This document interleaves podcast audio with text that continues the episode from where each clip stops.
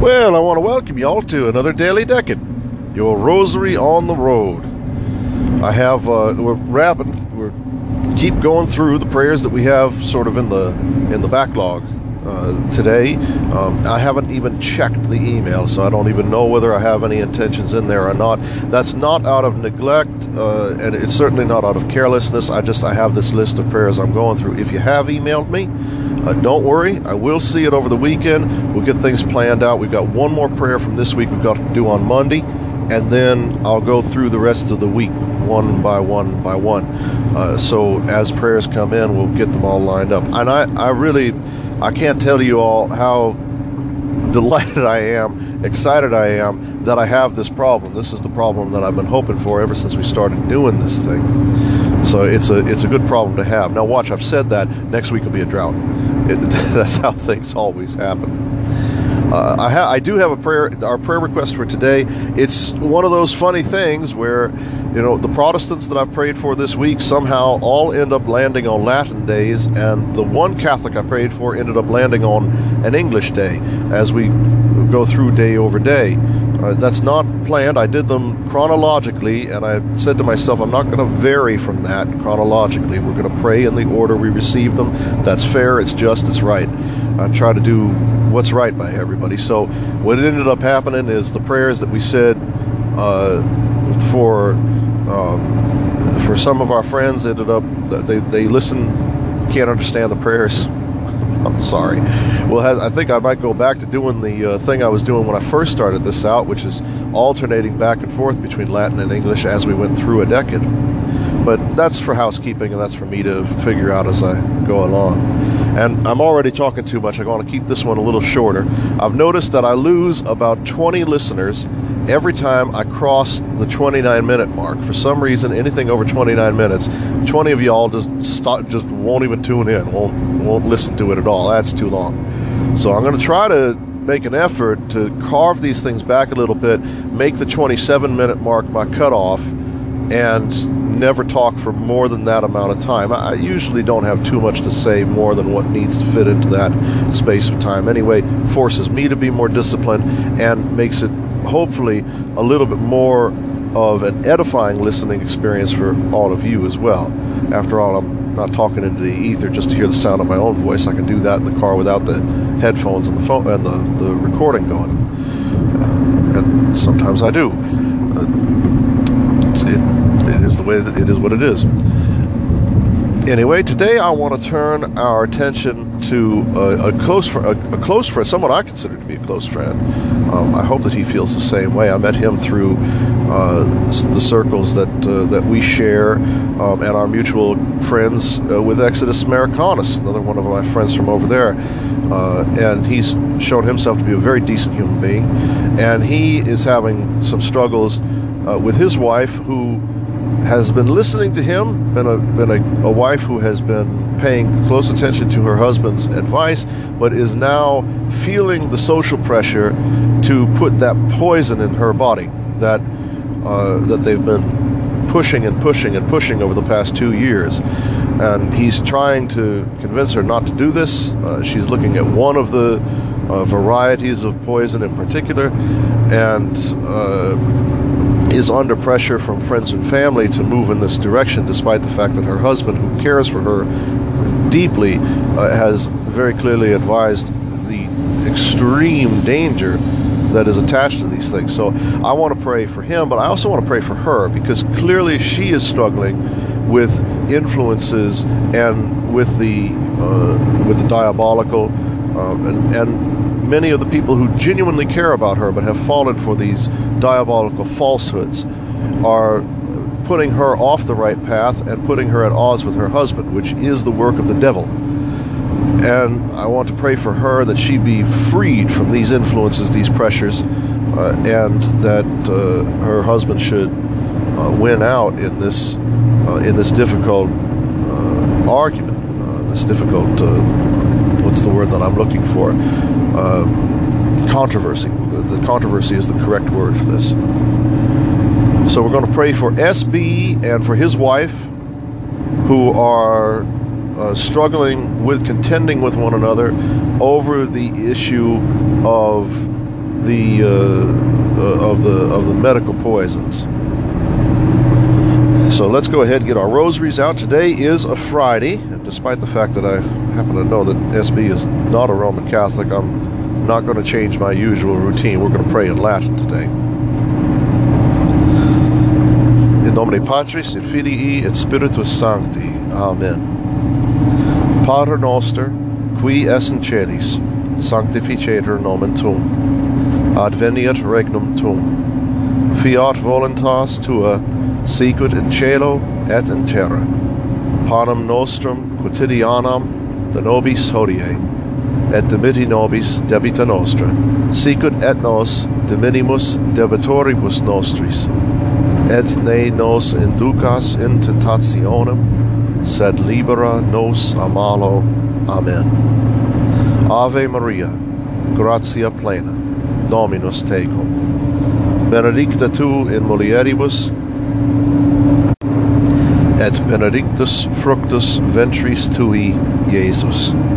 Sancta Maria, Mater Dei, ora pro nobis peccatoribus, nunc et in hora mortis nostrae. Amen. Ave Maria, gratia plena, Dominus tecum.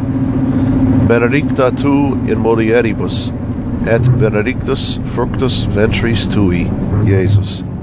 Sancta Maria, Mater Dei, ora pro nobis peccatoribus, nunc et in hora mortis nostrae.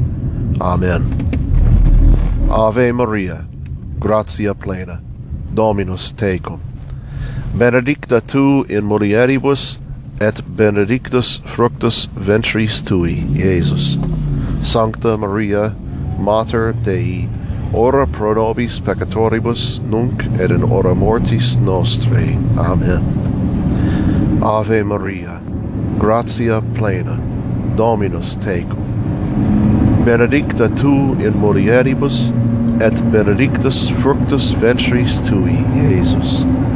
Sancta Maria, Mater Dei, ora pro nobis peccatoribus, nunc et in hora mortis nostrae. Amen. Ave Maria, gratia plena, Dominus tecum.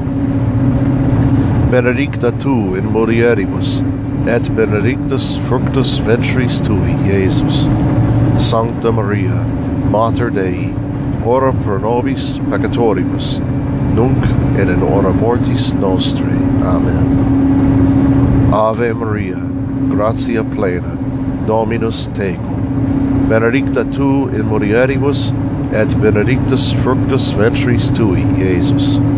Sancta Maria, Mater Dei, ora pro nobis peccatoribus, nunc et in hora mortis nostrae. Amen. Ave Maria, gratia plena, Dominus tecum. Benedicta tu in mulieribus, et benedictus fructus ventris tui, Iesus. Sancta Maria, Mater Dei, ora pro nobis peccatoribus, nunc et in hora mortis nostrae. Amen. Ave Maria, gratia plena, Dominus tecum. Benedicta tu in mulieribus, et benedictus fructus ventris tui, Iesus. Sancta Maria, Mater Dei, ora pro nobis peccatoribus, nunc et in hora mortis nostrae. Amen. Ave Maria, gratia plena, Dominus tecum. Benedicta tu in mulieribus, et benedictus fructus ventris tui, Iesus. Sancta Maria, Mater Dei, ora pro nobis peccatoribus, nunc et in hora mortis nostrae. Amen. Ave Maria, gratia plena, Dominus tecum. Benedicta tu in mulieribus, et benedictus fructus ventris tui, Iesus. Sancta Maria, Mater Dei, ora pro nobis peccatoribus, nunc et in hora mortis nostrae. Amen. Gloria Patri, et Filii, et Spiritui Sancto, sicut erat in principio, et nunc, et semper, et in saecula saeculorum. Amen. Salve Regina, Mater Misericordia, vita dulcedo et spes nostre, salve. Ad te clamamus, exulis filia aevi, ad te suspiramus, gementes et flentes, in hoc lacrymarum vale. Ea ergo, advocata nostra, illos tuos misericordes oculos ad nos converte, et Iesum beatum fructum ventris tui, nobis post hoc exilium ostende, o clemens, o pia, o dulce Virgo Maria, ora pro nobis, sancta Dei Genetrix, ut digni efficiamur promissionibus Christi. Oremus. Pour forth, we beseech thee, O Lord, thy grace into our hearts, that we, to whom the incarnation of Christ, thy Son, was made known by the message of an angel, may by his passion and cross be brought to the glory of his resurrection. Through the same Christ our Lord. Amen.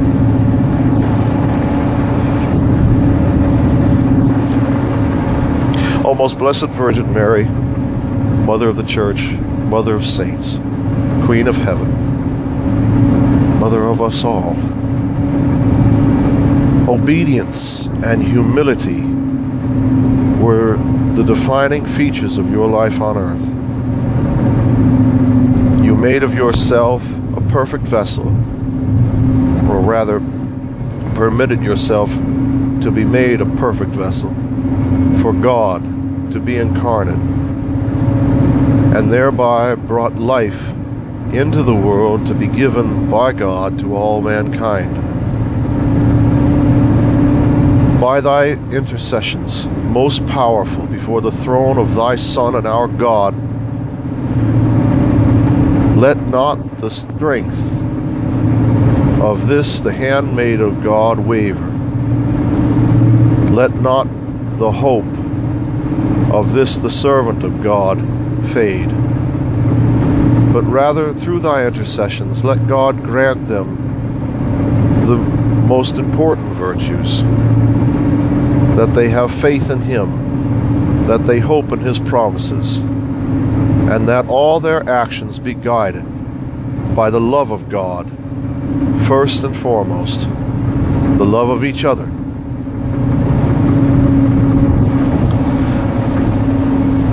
O Lady, before you the demons flee, for thou art most highly favored by our Lord.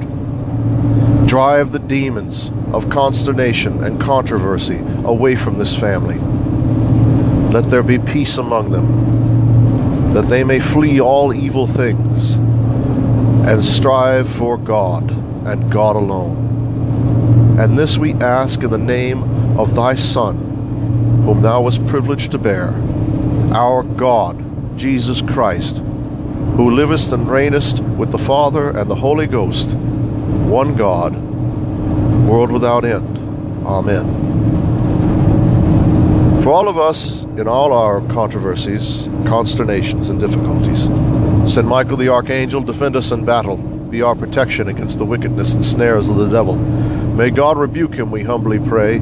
And do thou, O Prince of the heavenly host, by the power of God, cast into hell Satan and all evil spirits who prowl about the world, seeking the ruin of souls. Amen. Sacratissimum cor Jesu, miserere nobis. Sacratissimum cor Jesu, miserere nobis.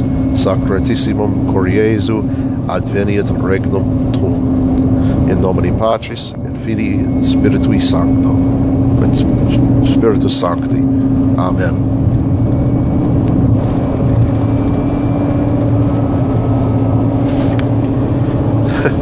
It's funny how when you slow down, you actually make more mistakes with the Latin. I'm used to just rattling it off, and I know it like that. And when I slowed myself down explicitly because I knew that there are people listening who would not understand the language. I was hoping that you might be able to follow along if you know the English prayers, the Angelic Salutation, and the Lord's Prayer, and the Glory Be. If you know those prayers, it should be fairly easy to spot where the Latin is. So it'll sort of act as, you can pray and you can unite yourself to all of our ancestors who prayed in Latin, and in the midst of it you can get yourself a little bit of a language lesson as well. So that's the reason why you'll notice I prayed a little bit differently today, slowed things down a bit. It was to make sure that I enunciated and clearly pronounced every single word. But there at the end, you found me using the wrong syntax for the Latin in the sign of the Signo Crucis, because for some reason I went back to the Glory Be. Anyway, it's just funny how that works. You get used to something and it comes out as muscle memory, and then you stop thinking about it. Perhaps that's an argument against Latin. I don't think that it is, but I could see it being give ground where it's fitting. I had someone reach out to me, a long-time listener, ask, I know you're doing the marriage thing this week, and it's been very edifying, but I'm single. Is there anything you have to say? Any advice that you would give to single guys? And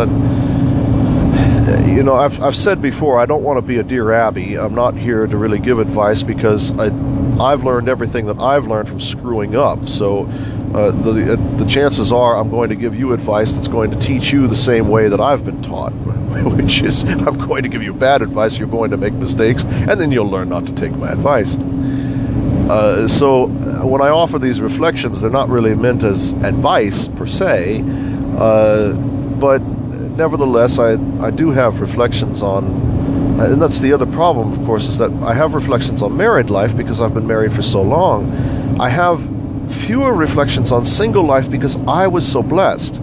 I got very, very lucky. God stepped into my life. My wife and I have known each other since we were very young, since we were teenagers, just teenagers, 13, 14 years old. And so for me, it was never a matter of participating in this sort of sexual marketplace that the traditional enemies of the truth, as one of my favorite historians puts it, have constructed. And if you doubt that they're the ones behind the construction, just look at the way that it works. The devil's hand is all over it. There's no way you could tell me that the dating scene is not explicitly designed by the synagogue of Satan. It absolutely is. And we all have to suffer through it because it's unfortunately the structure in which it's the water in which we're swimming. Until we find cleaner pools, we're stuck here. And I was spared that. I did not have to swim in those waters, fortunately. And so I have very little advice to give and I have very little reflections to offer on it because I have so little experience with it. We can look to the saints and see what they have to say, which is always the best thing to do on the subject of men and women. Saint Augustine, also, whose feast we are to celebrate tomorrow. By the way, we're wrapping up that novena, the 40-day novena to Saint Augustine tomorrow. He lived in a similar time with similar evils and participated in them. He swam in the poison waters of his own day. He had himself a common-law wife, who was a second-class wife, very common at that time.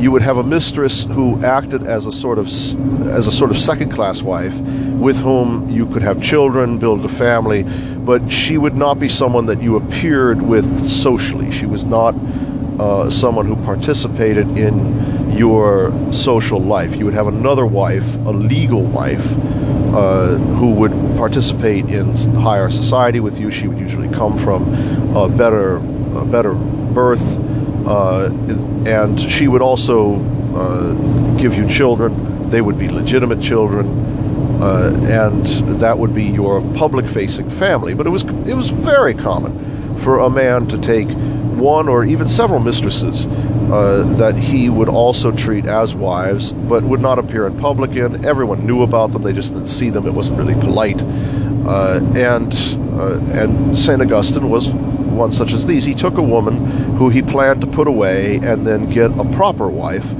when he got into Rome or Milan. I think it was Milan that he was going to. He was planning on putting away this woman and getting himself a proper wife, or keeping the woman and getting a proper wife. Either one was common.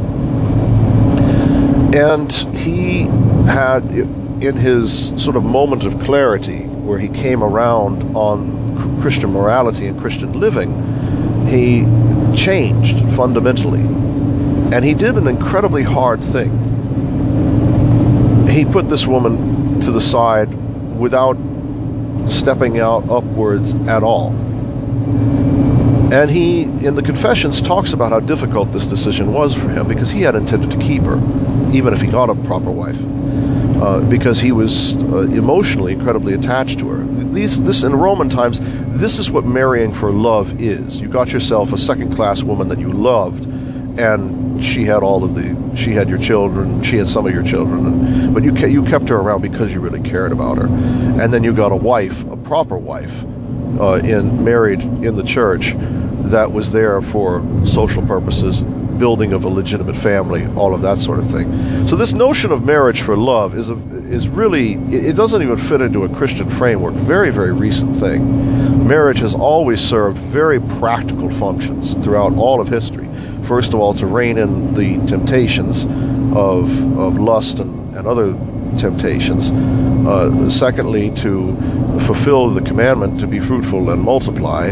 And thirdly, to establish oneself in ties with the rest of the community, to build alliances between tribes and families. This is the function of marriage. It always has been, until very recently, when people got it in their heads that, oh no, we should marry for love. A lot of stuff that came from books written by women in the 19th century. I love my wife. I married my wife because I love her.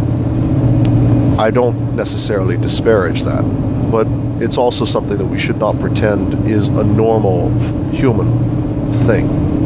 Throughout most of history, it's been the other way around.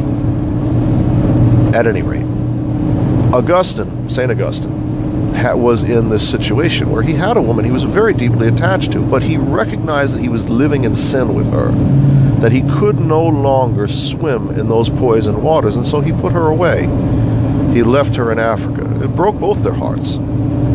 As a man, he moved beyond his broken heart, and from what we understand, there's very scant historical record referring to her, but she seems to have moved on as well. And despite this sinfulness, both of them sought the forgiveness of the church and moved into more sinless lives. There is some speculation that she became a nun. Their son, Adeodatus, accompanied Augustine in some of his travels until he died at a very young age, which was very painful for St. Augustine, but also revealed to him the mercies of God.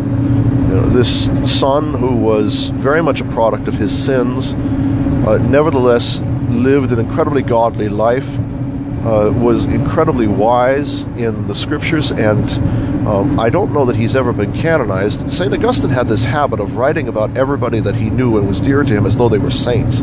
And in one case, the church has looked at it and said, yes, she was a saint, Saint Monica.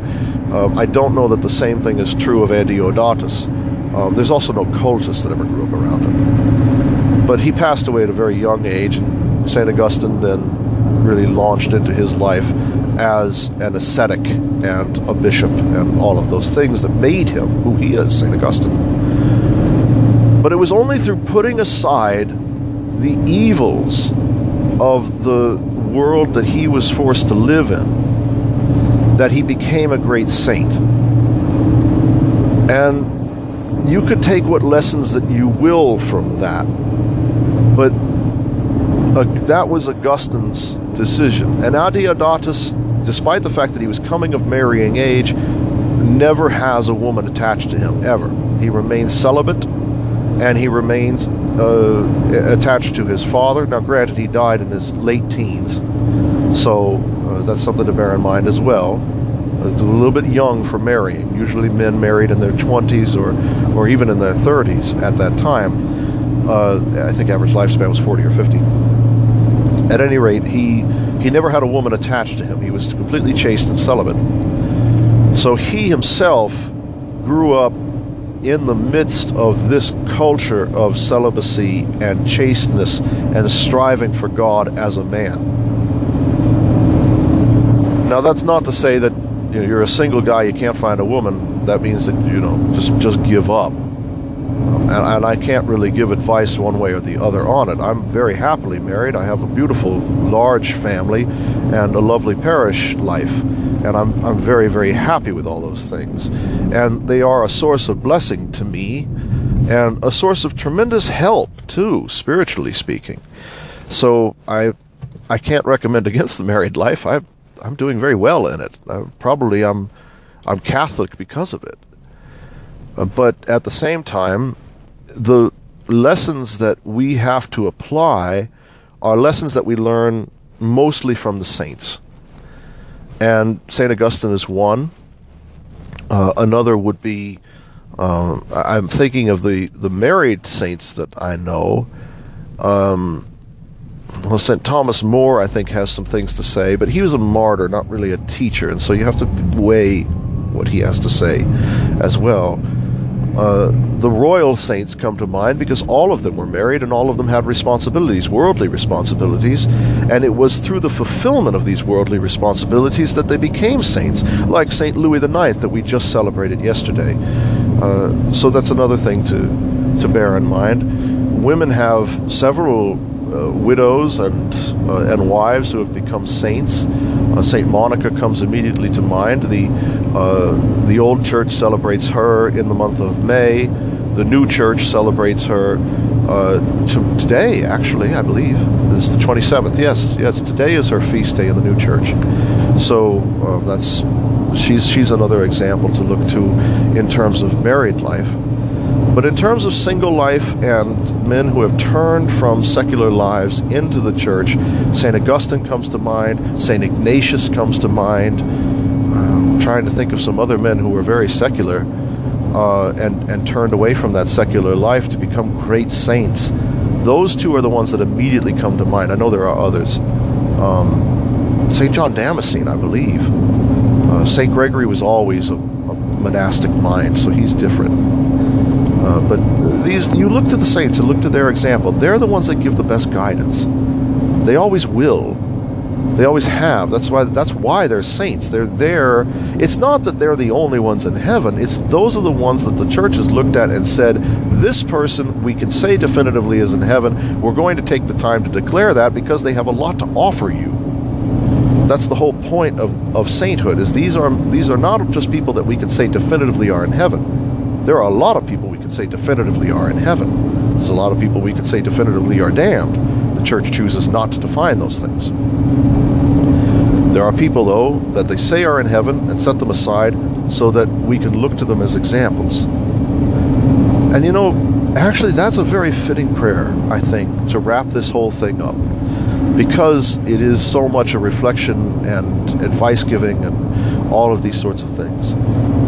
I think the most fitting prayer to wrap this particular week up on, and it's a prayer that we probably ought to return to very frequently, it really does have evergreen power, and that is, let's all pray that we have the clarity of mind and the wisdom of the Holy Ghost to seek advice from the holy ones, from our elders in the faith and the saints, rather than from men. Ordinary men, fellow laymen, and that we measure every bit of advice that we receive from ordinary men, even those whom we respect deeply, against the advice of the saints, and seek wisdom from the only font that consistently gives it, which is God and His holy saints, so that we, in following this advice, might join them as members of the Church triumphant. In the name of the Father, and of the Son, and of the Holy Ghost. Amen.